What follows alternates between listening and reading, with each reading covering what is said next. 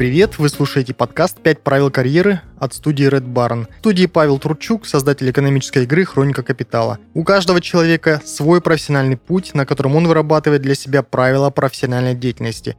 Кто-то четко их формулирует и строго придерживается, кто-то следует им интуитивно. В этом подкасте мы пытаемся узнать, какие правила карьеры существуют и как их применяют на практике.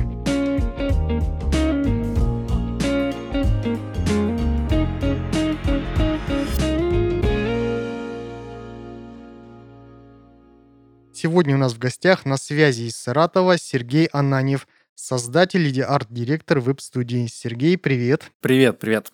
А, я рад, что ты нашел время. А, спасибо, что присоединился к нам. Скажи, вот на своем сайте ты называешь темы, в которых являешься экспертом. Это создание управления командой, ведение переговоров, правильное делегирование, маркетинговый анализ и веб-дизайн. Все правильно?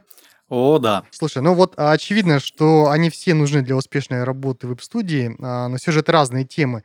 Как ты стал экспертом в каждой из них по отдельности? Да, это сто процентов очень сильно разные темы, и на самом деле это получилось э, по неволе. То есть исключительно опытным путем приходилось разбираться во всем подряд. То есть при условии того, что изначально я просто веб-дизайнер, да, и я учился именно веб-дизайну и работал какое-то время именно как фрилансер, пришло понимание того, что нужно, а, оказывается, развивать какие-то доп-скиллы, да, а, soft skills. И с точки зрения переговоров с клиентами, с точки зрения отработки возражения, постепенно-постепенно приходило понимание того, что каких-то базовых знаний не хватает. И, соответственно, в ход пошли и книги, и подкасты, и ролики, и так далее, так далее, так далее. Я, в принципе, считаю себя таким предпринимателем по неволе, потому что когда из формата фрилансера мы начали так перерастать в студию, я, в принципе, вообще не понимал, что делать, и приходилось ему учиться вот по, по ходу дела. И это было супер сложно, супер непонятно, потому что нужно было и разбираться и с бухгалтерией, и с тем, как э, открывать там, ООО и как работать с счетами, и так далее, так далее, так далее. Вот. Но постепенно, постепенно, вот именно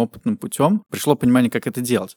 А через какое-то время, когда я общался с э, своими коллегами, так называемыми конкурентами, да, эм, понял, что далеко не у всех получается. То есть у меня даже э, проходили такие некие интервью с э, ребятами, в которых я помогал вообще разобраться даже в базовой фин-модели на самом старте, потому что не было понимания вообще, как строить команду, как э, формировать бюджет, и не посчитая эту финансовую модель, то есть можно было ввалиться там в огромные долги, но изначально казалось, что вообще все очень классно, можно создавать агентство, у нас есть там компетенции и так далее. Вот, поэтому да, все исключительно через опытный путь, э, и потом приходилось просто наращивать это уже именно в экспертную оболочку, уже до более экспертного уровня. Скажи, вот есть мнение, что веб-дизайн это все-таки такая творческая работа. Как веб-дизайнер, расскажи, какая доля вот все-таки технологичности или творчества в этом направлении? И, и вообще, что нужно развивать веб-дизайнеру, вот, соблюдая эту грань? Ну, так вот, в бизнесе. Ну да, тут такой важный момент, что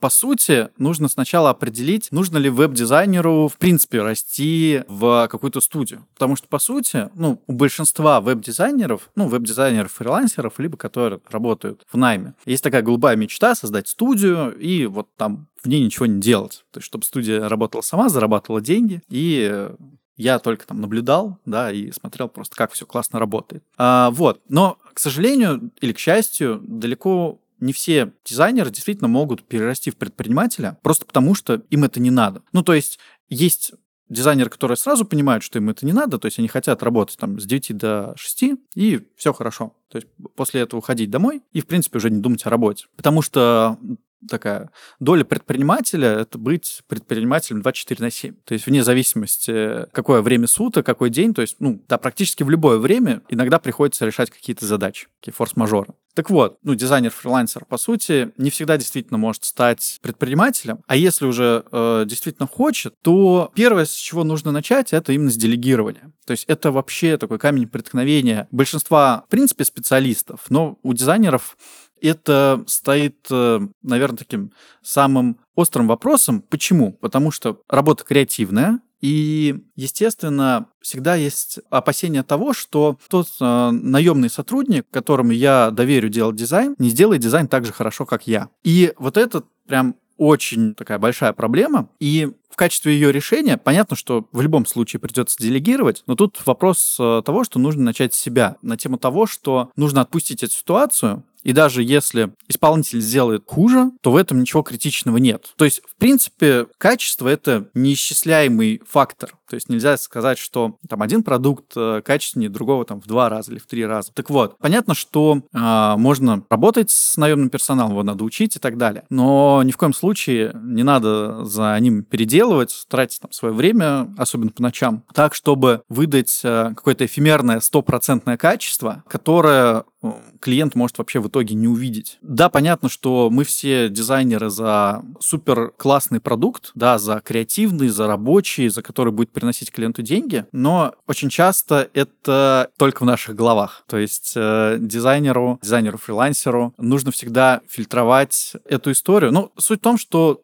лучший враг хорошего. И это очень сильно работает именно с э, наемным персоналом. Скажи, вот а первичнее для тебя в профессиональном развитии вот что является? Вот нужно следовать за рынком, а, быть в тренде, или сначала изучать, что тебе нравится, а затем уже применять это знание вот э, на рынке, уже находить применение себе? Я думаю, что нужно комбинировать потому что а, если исключительно следовать своим а, желаниям, своим каким-то позывам с точки зрения креатива, можно сильно не попасть ни в рынок, ни в ожидание клиента, ни вообще в задачу. Ну, то есть, предположим, что есть какая-нибудь задача клиента разработать сайт для какого-нибудь там банка или для там финансовых услуг, да, или там юридических услуг.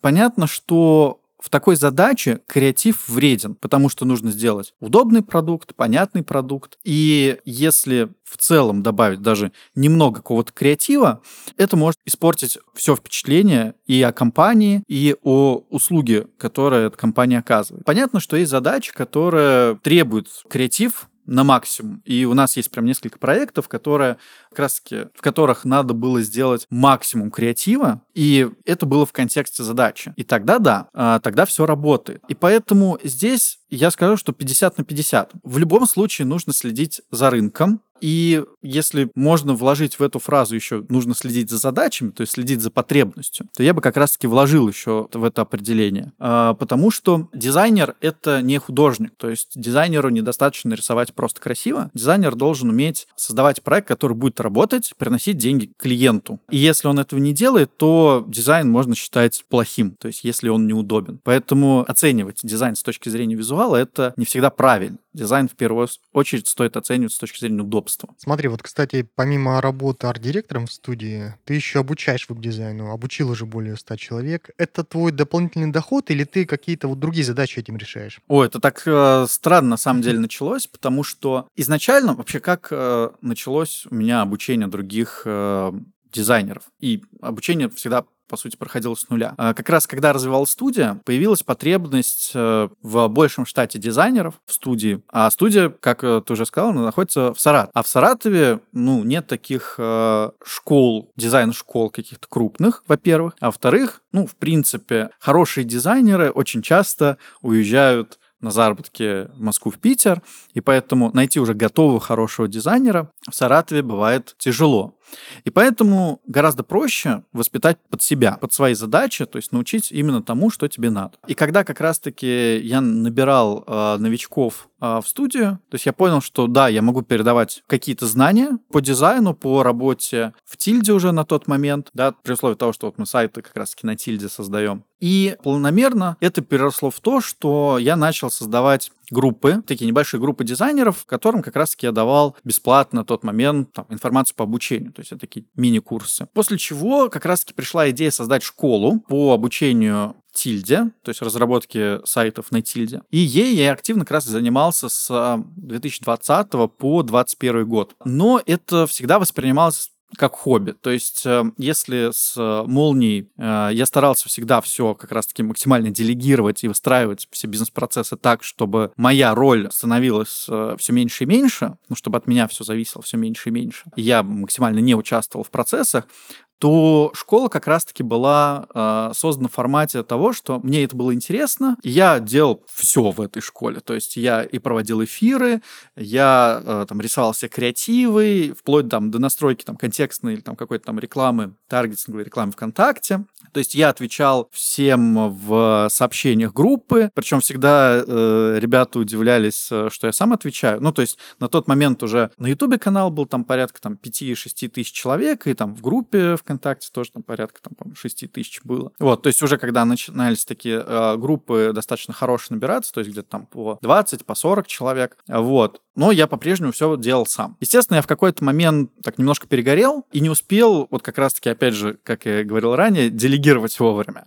Из-за того, что я не успел вовремя делегировать, я поставил школу на паузу, а, подумал, что я скоро к ней вернусь, и на полтора года в таком состоянии остался. Вот, и как раз-таки сейчас задача заново начать выстраивать все эти процессы, но сразу опять же, по максимуму, исключая мою работу, то есть, э, точнее, мое полное погружение во все задачи. То есть, э, я понимаю прекрасно, что я буду записывать все ролики, да, то есть я буду там вести прямые эфиры, но всю как раз-таки там рутину нужно будет 100% отдавать. А так, да, суммарно уже и через школу, и через студию прошло уже больше ста человек, то есть э, первого дизайнера, ну, точнее, одного из первых дизайнеров, который я в студии обучил, в итоге через два месяца уже работал у меня в студии, то есть э, достаточно хорошо парень схватывал, это прям вообще супер классно.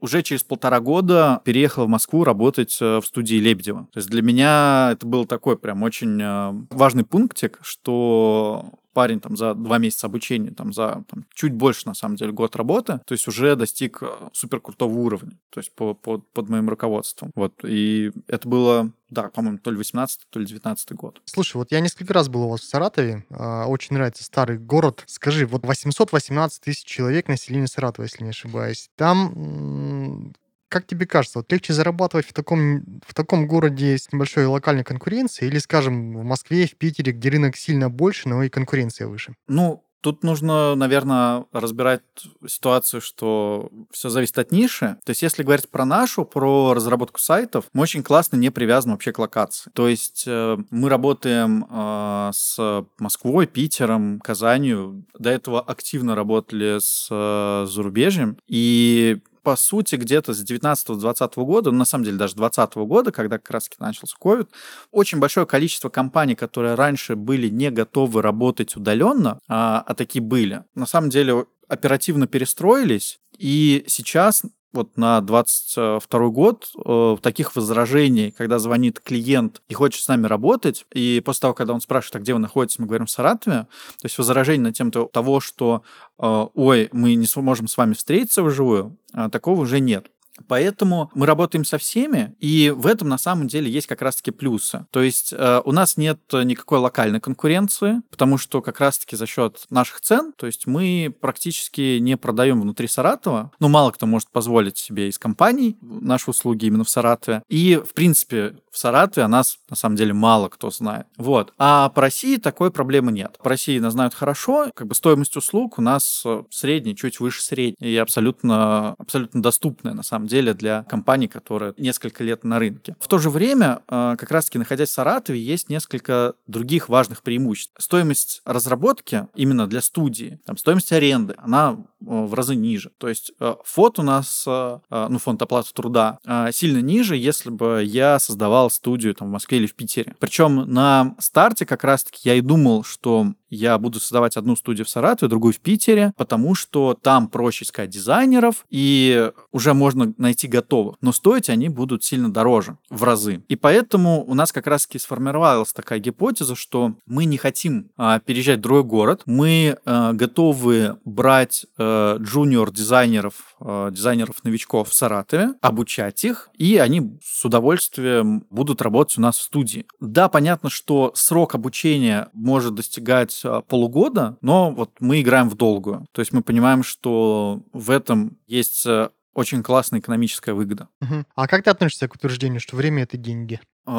Ну, на самом деле, если взять, опять же, работу предпринимателя, можно смело утверждать, что чем меньше предприниматель работает, тем больше он зарабатывает. И причем кажется, что э, где-то здесь ломается логика, но на самом деле это сильно близко к истине. Я до этого, когда проводил тоже эфиры для предпринимателей, как раз для вот э, дизайнеров, которые хотят именно создавать студии, то есть вот уже так одной ногой перешли э, вот эту стадию предпринимательства, э, я им говорил, что самое главное качество предпринимателя — это лень. И понятно, что э, эту фразу можно трактовать разными путями. То есть э, понятно, что если лежать на диване и ничего не делать, то ничего не произойдет. Но почему главное качество предпринимателя — это лень? Это как раз-таки та способность, которая двигает предпринимателя делегировать. Когда студия начиналась, я как раз-таки делал, ну, то есть помимо того, что я создавал дизайн, то есть я и занимался переговорами с клиентами, то есть я и продавал клиентам, то есть я вел всего, э, вел э, клиентов в процессе, то есть э, подписывал э, все договора, выставлял счета, занимался бухгалтерией и так далее. Полномерно я начал избавлять себя от этих обязанностей. То есть когда формировался отдел менеджеров, я давал уже всю весь менеджмент, всю работу с клиентами уже на этот отдел менеджеров. После того, как появился отдел продаж,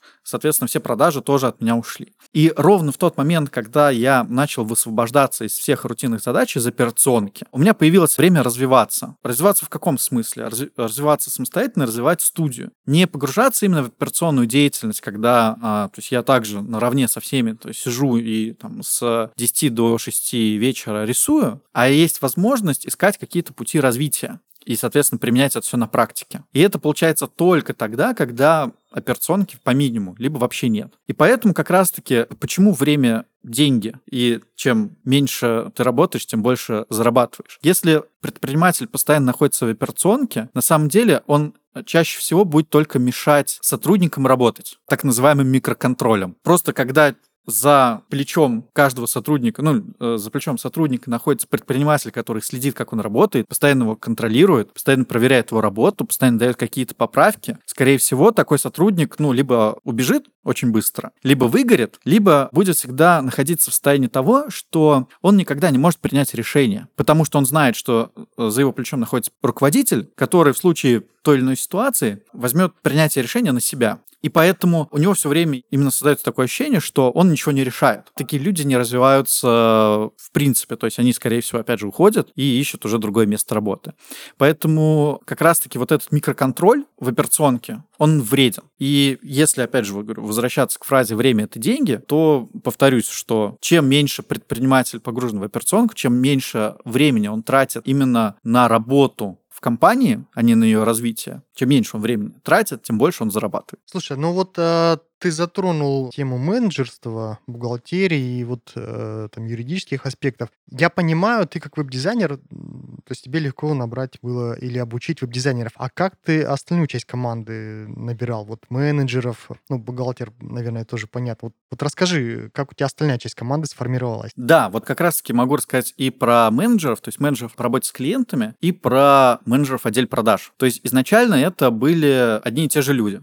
То есть одни и те же люди, которые принимали входящие звонки, ну и, соответственно, продавали клиенту, потому что у нас никогда не было холодных звонков. То есть у нас всегда обработка происходила только когда уже клиент приходит к нам с конкретным запросом. Ну, все равно это естественный момент продажи, поэтому а, менеджеры у нас занимались как продажами, как заключением договоров, так и ведением этого клиента на всем процессе разработки. И, естественно, изначально, когда студия только-только-только развивалась, когда набирались первые люди. Этого менеджера учил я, но я учил в основном даже не тому, как классно менеджерить с точки зрения э, вот экспертности а как я бы это делал сам. Ну, то есть, опять же, все то есть, через опытный путь, все происходило именно тем образом, что э, я брал менеджер с собой на созвон с клиентом, то есть я показывал, как я общаюсь с клиентом, то есть как, какие я там, слова использую, какие обороты, как э, иногда иду навстречу, либо наоборот отстаиваю свою позицию. Почему? Потому что дизайн продукт достаточно сложный. Ну, каждый клиент, практически каждый клиент, считает, что он разбирается в дизайне. И, естественно, ну, на моменте презентации дизайна очень часто да, начинается полемика на тему того, что там, дизайн не соответствует ожиданию клиента. Ну, для этого вообще целый отдельный процесс создан в студии. Но в любом случае. И менеджер изначально просто слушал, как я это э, отрабатывал. То есть отрабатывал эти возражения. Естественно, я их отрабатывал изначально как дизайнер. планомерно менеджеры, которые учились из-под меня, да, то есть э, разговаривать как я, и отстаивать, отрабатывать э, возражения, как я, начали учиться уже в параллель мне. То есть, когда им дал базу, а чтобы быть менеджером, опять же, в студии, в первую очередь нужно знать продукт. То есть, нужно разбираться, что такое тильда, как она работает, да, то есть, какие у него возможности есть, что можно сделать, что нельзя с точки зрения дизайна, с точки зрения функционала. То есть, изначально просто вот эта база знаний, база знаний по продукту сам менеджмент уже строится исключительно на том, что э, умеет ли вообще человек ну, как бы вести переговоры или нет. То же самое с продажниками. То есть, когда от э, менеджеров по ведению проектов начали э, отделяться менеджер по продажам, то, естественно, я им тоже рассказывал, как презентовать продукт на старте, да, то есть я им рассказываю, что да, вот есть такой продукт, вот он подходит для таких-то клиентов, для таких-то задач, для таких клиентов он не подходит, для таких задач он не подходит. И, соответственно, когда поступает входящий звонок, то есть они могли фильтровать клиентов на тему того, что э, могут они сделать это или нет. И, естественно, как бы отдел продаж, ну, даже сложно назвать на тот момент, что это был прям отдел продаж, это тоже, вот, скорее всего, менеджера по отработки входящего потока. И вот после того, когда у меня несколько менеджеров по продажам поменялось, когда пришел менеджер, который уже до этого работал активно в продажах, у которого был опыт, были знания, вот э, эта девушка как раз-таки уже выстроила в дальнейшем отдел продаж под себя. То есть изначально был один-два продажника, которые работали в параллель, то есть у них не было руководителя отдела. Вот. И опять же, по сути, руководителем отдела был я. То есть и я, соответственно, проверял, там, как они звонят, как отрабатывают и так далее. То есть когда появился руководитель отдела продаж, который мог контролировать других продажников на тему того, не только как они знают продукт, а именно как они продают, то, соответственно, я из этого процесса уже автоматически выключаюсь. То есть мне уже нет необходимости погружаться в каждую отдельную сделку, в каждую отдельную продажу. То есть я уже общаюсь только там с руководителем, который мне как раз таки отчитывается, то есть как идут дела в отделе. И, соответственно, с проектами получилась такая же история. То есть сначала, когда было там 1, 2, 3 проекта, то есть они работали сами по себе, и непосредственным руководителем был я. То есть я проводил ежедневные планерки, мы разбирали проекты, а как там дела, а что можно сделать, чтобы этот проект ускорить. То есть когда там 2-3 таких менеджера уже работал, то есть когда там уже появляется где-то четвертый менеджер, то есть уже нужно выводить руководителя. Руководителя, который будет заниматься только тем, чтобы смотреть, как работают предыдущие три менеджера. Угу. И тогда как раз-таки, опять же, моя задача уже не погружаться в ведение проектов, а непосредственно общаться только уже с руководителем. То есть руководитель может выдавать всю сводку на тему того, как обстоят дела. Но все равно, естественно, бывают форс-мажоры, когда я подключаюсь там, в какой-то отдельный проект, когда, ну, то есть до сих пор даже иногда там бывают там сложные проекты, и мне нужно подключиться как руководителю, чтобы как-то найти коммуникацию, которая там была в какой-то момент потеряна между моими ребятами и клиентом. Иногда она находится, иногда нет. То есть все равно иногда приходится погружаться в операционку, но мне это нравится. То есть я вообще же изначально, при условии того, что дизайнер, я до сих пор обожаю иногда создавать дизайн. Ну, то есть при условии того, что я и учу других дизайнеров, то есть мне надо постоянно держать руку на пульсе, а руку на пульсе можно держать, постоянно практикуюсь. То есть понятно, что сейчас я, наверное, создаю там порядка одного дизайна в месяц, то есть, когда я подключусь там на 2-3 дня, и какой-нибудь там дизайн сайта мы запилим. Вот, с помощью меня. При условии того, что как раз-таки отдел продаж продает опцию того, что если буду разрабатывать дизайн непосредственно я, это будет стоить в два раза дороже. Причем, кстати, покупают достаточно часто. Ну вот как раз-таки где-то, наверное, один клиент в месяц точно покупает. Вот, то есть я все равно постоянно погружаюсь в дизайн, немного, ну точнее, не часто, но вот э, как в каких-то отдельных проектах, просто потому что это супер интересно.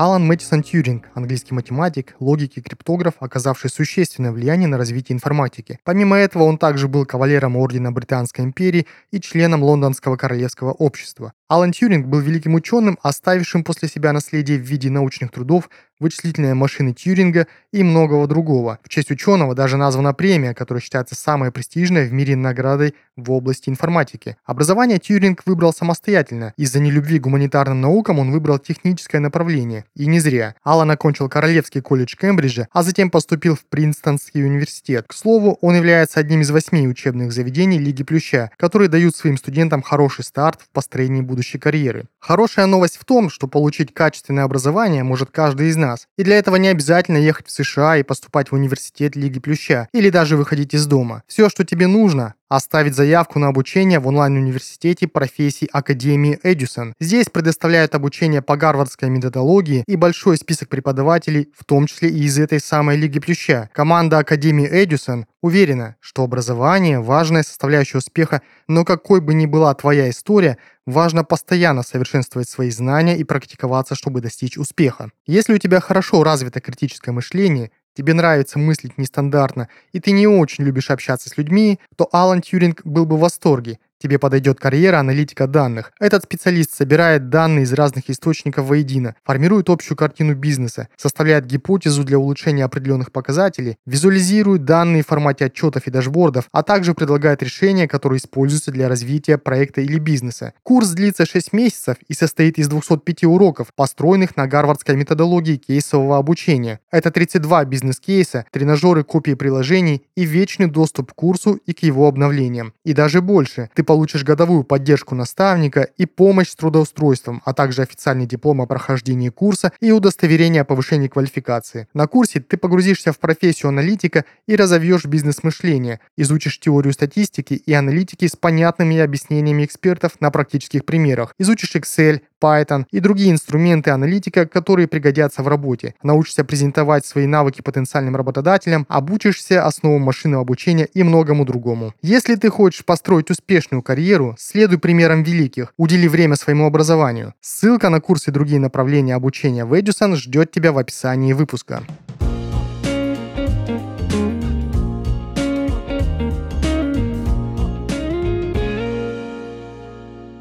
Слушай, а какой вообще должна быть команда оптимальная вот э, в студии? Не только по количеству, а по составу. Какое соотношение там разработчики, маркетологи, менеджеры? Как у тебя это и вот твое видение? Расскажи. Окей. Ну, при условии того, что э, у нас студия, которая разрабатывает сайты на ноу-код, то есть у нас по факту вообще нет разработчиков. Ну, как бы по секрету, у меня до этого, до того, как я создал Молнию, была другая студия, которая проработала где-то полтора года, и мы там как раз-таки пытались работать в классическом формате, когда у нас были там, разработчики и так далее. Все это не очень хорошо получилось, то есть за полтора года как бы студия закрылась, и поэтому вот уже с, с этим ощущением того, что я, наверное, не очень хочу работать именно с разработчиками, потому что очень долгие процессы, а уже появились вот эти решения э, no-code, да, то есть когда можно создавать не только просто дизайн сайта, да, как просто картинку, а как полностью рабочий инструмент. Я понял, что необходимость разработчиков у меня отпала. И как раз-таки студия формировалась изначально идеей того, что мы создаем не суперсложные, не супер там, функциональные, не супер большие продукты, а те, которые нужны 90% наших клиентов. Это либо лендинги, либо там небольшие сайты, либо небольшие интернет-магазины. Почему? Потому что таких запросов 90%, получить на них экспертность легче и быстрее, нежели чем погружаться в какую-то очень сложную разработку под какой-нибудь супер неоднозначный функционал, искать какого-то отдельного разработчика, который сможет это сделать. В принципе, содержать штат разработчиков мне очень сильно не хотелось. И поэтому изначально у нас получилось так, что как раз-таки за разработку отвечали дизайнеры. На данный момент сейчас в студии работает порядка 15 дизайнеров, причем мы на протяжении трех лет росли и по обороту, и по объему как раз-таки штата в два раза. То есть на протяжении трех лет каждый год мы в два раза росли. И вот на 22 год мы вышли в составе 55 человек, из которых было на тот момент порядка 22, по-моему, 23 дизайнеров, порядка 8 копирайтеров, то есть у нас тоже начал создаваться где-то в 2019 году отдел копирайтеров, которые как раз-таки пишут тексты, проводят вот маркетинговые исследования и так далее. Помимо них, соответственно, менеджеры по управлению проектами, то есть сейчас их порядка 7-8 человек, я сейчас даже точно не скажу, но опять же, с учетом руководителей, по-моему, около восьми. Отдел продаж — это пять человек. И, то есть, есть HR, есть аутсорс-бухгалтер. Вот сейчас бы никого не забыть, никого не обидеть. А, есть помимо дизайнеров еще иллюстратора. То есть, в какой-то момент, э, где-то пару лет назад, мы поняли, что нам недостаточно иметь в штате только дизайнеров. Мы начали э, нанимать иллюстраторов, то есть, которые отрисовывают плоские, там, 2D-иллюстрации, 3D-иллюстрации и так далее. То есть, соответственно, это тоже идет в, в общую разработку сайта. Сейчас, э, кстати, отдельно еще отдел по брендингу начал начал формироваться, потому что раньше тоже те дизайнеры, которые сейчас в отделе брендинга, а, занимались как бы и сайтами, и брендингом, то есть сейчас мы начали как раз выделять отдельное направление. Но вот по сути, по своей, где-то половина всего штата это только вот именно производство. То есть это дизайнер, копирайтер и так далее. Ну, либо 50%, может быть, там 60-65%. То есть остальные люди — это как раз-таки те, которые отвечают за сервис. То есть за то, как будет ощущаться наш продукт, да, и за то, чтобы клиент получил удовольствие не только от самого продукта, но еще от процесса. Э, слушай, ну здорово. А у тебя а, в команде костяк есть или вот все равны и ты для всех одинаково достигаем? Ну, я надеюсь, что я для всех одинаково достигаем. Вот, хотя, опять же, как я говорю, что я давно уже не погружаюсь в какие-то микропроцессы, но костяк, безусловно, есть, и он формируется исходя из того, что у всех есть грейды. То есть, как у дизайнеров есть три грейда. То есть, junior дизайнер, middle дизайнер и senior дизайнер. То есть это три уровня, по которым они проходят, а, когда набираются опыта. Естественно, джуниор-дизайнеры работают э, там где-то до полугода, то есть за, за полугода они уже становятся там middle-дизайнерами. И, соответственно, где-то еще там год-полтора нужен для того, чтобы достичь э, уровня сеньора. И понятно, что та часть людей, которая сейчас находится как бы на высоких ролях, да, то есть там сеньор-дизайнер, руководители, то есть они уже работают э, в студии пару-тройку лет, ну, кто-то там уже 4 года, кто-то практически сам самого начала. Вот, то есть джуниор-дизайнеры, да, и там, младшие специалисты, они поменьше. Вот. Но с точки зрения досягаемости, да, с точки зрения, например, досягаемости тех же самых дизайнеров, с кем я, по крайней мере, стараюсь а, чаще коммуницировать, потому что, например, все дизайн-концепции, которые мы показываем клиентам, проходят через меня. То есть это то обязательное правило, которое я оставил себе вот с точки зрения операционки. То есть э, ни один сайт до того момента, пока он не будет показан клиенту, то есть э, все проходят через меня. То есть сначала одобряю я, только потом он уже показывается клиенту. И, естественно, да, в этом моменте я погружен в операционку, но я э, считаю, что тот объем сайт, который мы сейчас выпускаем в месяц, позволяет еще мне вот именно быть включенным в этот процесс. Я понимаю, что в тот момент, когда он будет там, в два раза больше, мне будет уже гораздо сложнее это делать. Вот, потому что даже сейчас я иногда уже задерживаю сроки внутри студии, когда мне дизайнер присылает какую-то работу, я могу там не сразу посмотреть, там ответить в течение там двух-трех часов. Вот. Но благо у него есть там другие задачи, он может там переключиться. Но в любом случае я понимаю, что я уже задерживаю, но я пока не готов отпустить этот э, маленький объем работы, потому что все равно по-прежнему горю качеством, которое, те, тех сайтов, которые мы выпускаем. Вот. И, естественно, коммуникация с дизайнерами налажена в том процессе, что что с джуниор-дизайнером, что с middle-дизайнерами, что с сеньорами, то есть они именно коммуницируют со мной вот практически на каждом проекте а, с точки зрения презентации, то есть они презентуют мне сайт, они там записывают ролики. То есть когда я даже там с компьютера не могу зайти, то есть я с телефона, я прошу их там записывать ролики с презентацией. То есть они мне там делают скринкаст и э, рассказывают, что они сделали, то есть на основе каких референсов и так далее. Вот. И вот на этом этапе как раз-таки коммуникация со всеми дизайнерами поддерживается. Но вот с точки зрения менеджеров, с точки зрения менеджеров по продажам, там, копирайтеров, то есть я ну, либо, к сожалению, либо, к счастью, уже так много не коммуницирую, помимо руководителей. Слушай, я рад за тебя. А вот все-таки, если проект выполнен с косяками или там в срок не уложились, вот ты как считаешь, это ошибка руководителя или исполнителя, ну, то есть в команде где-то? Э, если мы говорим про то, что э, в проекте есть какие-то косяки, это всегда косяк менеджера. Это сто процентов косяк менеджера, даже если накосячил дизайнер. То есть всегда, э, так сказать, по шапке получит менеджер, причем он будет отруган в первую очередь клиентам, ну, то есть когда проект э, там либо не вовремя будет сдан, либо сдан с какими-то косяками. Естественно, менеджер в первую очередь услышит от клиента все, что он думает. Вот. И, во-вторых, от руководителя, непосредственно этого менеджера. Почему? То есть даже если накосячил дизайнер, все равно виноват менеджер. По очень простой причине. Потому что менеджер обязан контролировать ход выполнения работы каждого дизайнера. И, соответственно, в тот момент, когда он понимает, что, например, там дизайнер не успевает или дизайнер не точно выполняет свою задачу, то есть он как раз-таки должен обратно ну, как бы погружаться и менеджерить эту историю. То есть либо подключать, например, там, сеньор-дизайнер, либо меня, который там посидит с дизайнером, подумает, как эту задачу все-таки можно решить. Либо подключит больше количество дизайнеров на эту задачу, чтобы у нас было больше вариантов, которые мы покажем клиенту. Либо заранее клиенту сообщить, что нам требуется больше времени. И тут как раз-таки важная история, что если клиенту заранее сообщить на тему того, что задерживаются сроки, он с пониманием отнесется к этому и абсолютно э, адекватно потом будет смотреть презентацию, не опираясь на то, что там сроки были задержаны. Но если клиенту сказать, например, в день презентации, либо даже уже когда э, там до презентации остался там час, что сроки задерживаются, тогда, естественно, наш менеджер узнает о себе все. И это достаточно легко контролировать, то есть это достаточно легко менеджерить, если менеджер вовремя может получить информацию от дизайнера, что тот не успевает. Причем самое смешное, что дизайнер может сказать, что он успевает, или у него все получается. А потом, по сути, окажется, что, а, нет, оказывается, были какие-то проблемы. То есть э, задача менеджера очень часто не верить на слово, решать проблему вот в, в моменте. То есть не, не всегда опираться просто там на слова дизайнера, который может его убеждать, что он точно успеет. Потому что, естественно, дизайнер тоже, э, ну, как мы как дизайнер такие люди, мы всегда боимся, что а, мы там сделаем работу некачественно или там, еще по, по ряду причин. И поэтому можем а, там, говорить нашим менеджерам, что нет, мы точно успеем, точно успеем, у нас все будет классно, а потом ну, что-то происходит.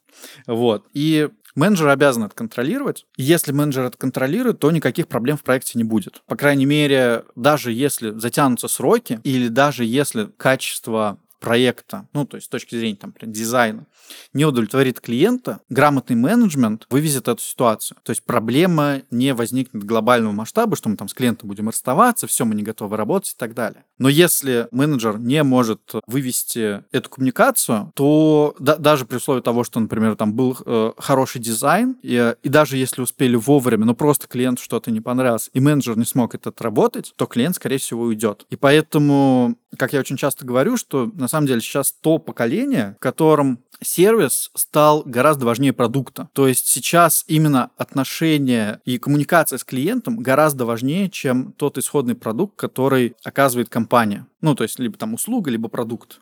И опять же, я не призываю к тому, что надо все силы бросать на сервис, и уже не важно, какой продукт делать. Нет, конечно. Вот. Но безумно важно, как клиент себя будет ощущать в процессе. То есть даже, опять же, вот в той нише, в которой мы работаем, да, вроде бы дизайн, визуально, картинка, все понятно. И с одной стороны, клиент может э, выступать на той позиции, что он разбирается в дизайне и э, вступать в какую-то очень долгую полемику. С другой стороны, он может э, замкнуться в тот момент, когда мы начнем разговаривать на очень экспертном языке. И тогда принятие решения клиентом будет очень болезненным. Просто потому, что э, мы разговариваем с ним не на одном языке, и он нас не понимает. И поэтому он на звонке может говорить, что да-да, все понятно, а потом через час написать, что, знаете, мне вот вообще не понравилось, я вообще хочу расстаться. И это тоже, ну, одна из основных задач менеджера. Контролировать этот момент, э, вылавливать там истинные потребности клиента и как он вообще ощущает себя в, в процессе. Слушай, а технически вот как контроль осуществляется? С помощью каких инструментов? У нас э,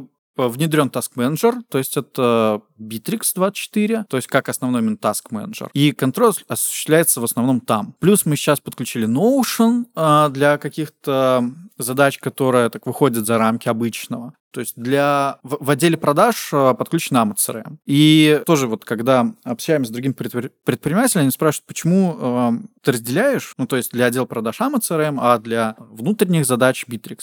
И тут э, опять же возникают такие не, некие сложности, что каждый из этих инструментов отлично решает вот именно ту задачу, на которую он был изначально заточен. Ну, то есть AMA CRM — это изначально там CRM-система. То есть Bittrex24, например, там поглотил в себя многое, и из-за этого стал таким монстром, в котором очень сложно бывает разобраться. И когда ну, необходимо там совершить одно действие в одной системе, он делается в два клика, а в другой там в семь кликов, понятно, в чью пользу будет сделан выбор.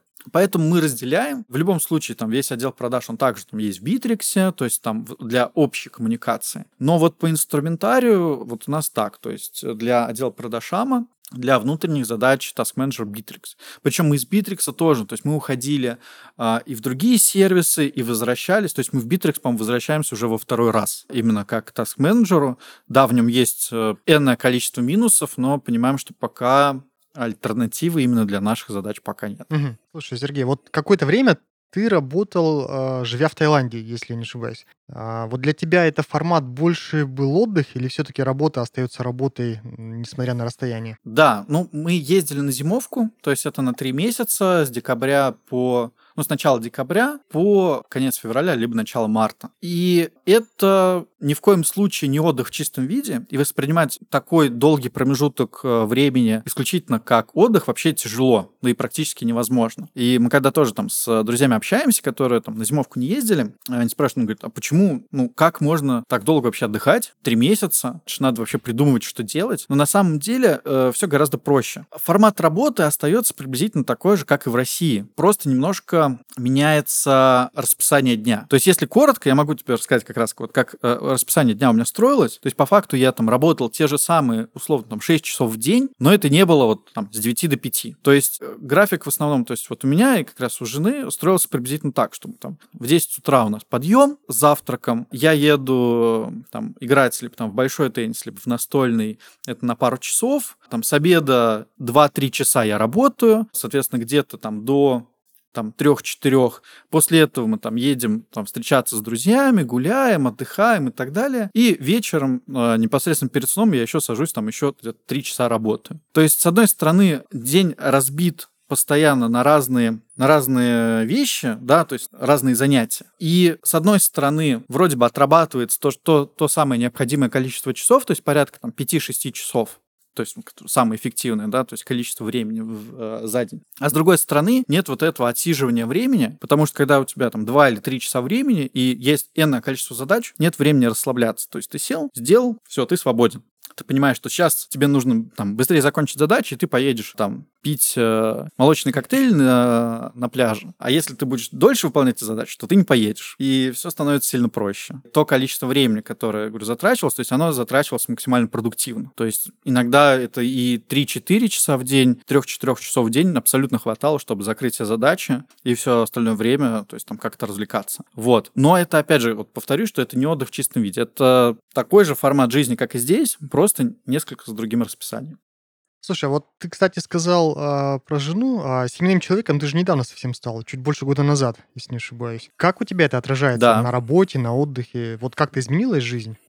Слушай, на самом деле особо жизнь никак не изменилась именно с точки зрения вот формата жизни, потому что э, у меня жена тоже дизайнер, мы вот такая семья, в которых два, два дизайнера, А, правда, я вот изначально веб-дизайнер, а она дизайнер интерьеров. Мы как-то вот на общей теме, видимо, сошлись. И у нее тоже достаточно свободный график. Это как раз-таки классная тема, что мы можем подстраиваться друг под друга, спокойно, например, там выделить время днем, там на, не знаю, там сходить э, там, на обед, там, встретиться, там, возможно, с друзьями или просто погулять, и потом опять вернуться к работе. И как раз-таки, когда мы уезжали на зимовку, то есть мы с ноутбуками спокойно работали удаленно то количество времени, которое нам требовалось. И поэтому вот э, именно после вступления в брак ничего не поменялось э, с точки зрения того, как было до этого просто в отношениях. Вот. А сейчас у нас, э, точнее, последнее время у нас вообще стало очень много разъездов.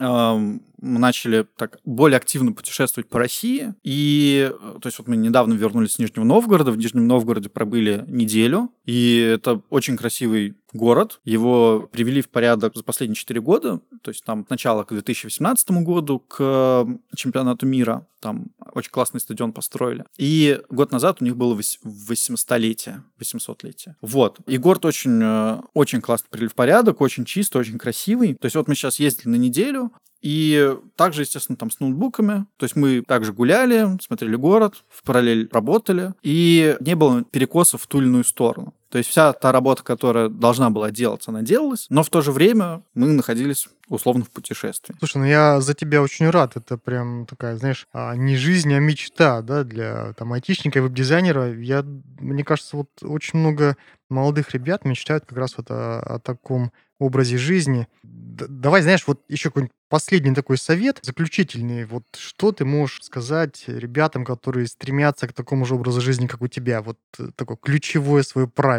жизни. Расскажи.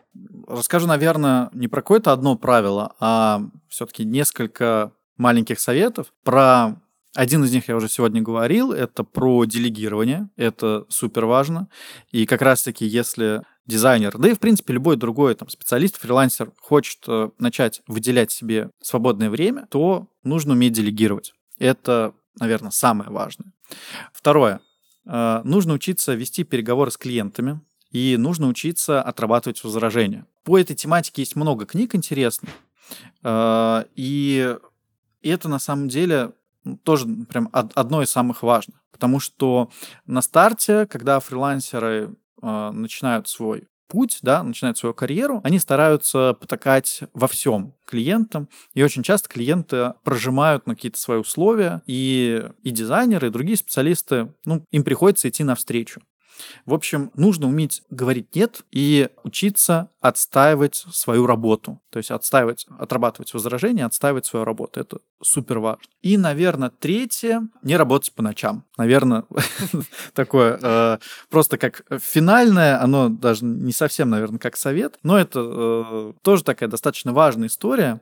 Не всегда получается ее соблюдать. Я сам иногда этим грешу. Вот, э, опять же, даже вот мне буквально вот вчера а, пришлось там поработать там где-то до трех часов ночи, просто пришел очень, очень срочный проект, и, к сожалению, никто кроме меня его не мог выполнить. Мне вот пришлось там с 12 до 3 часов ночи его поделать, но сегодня там отправили клиенту, он супер доволен.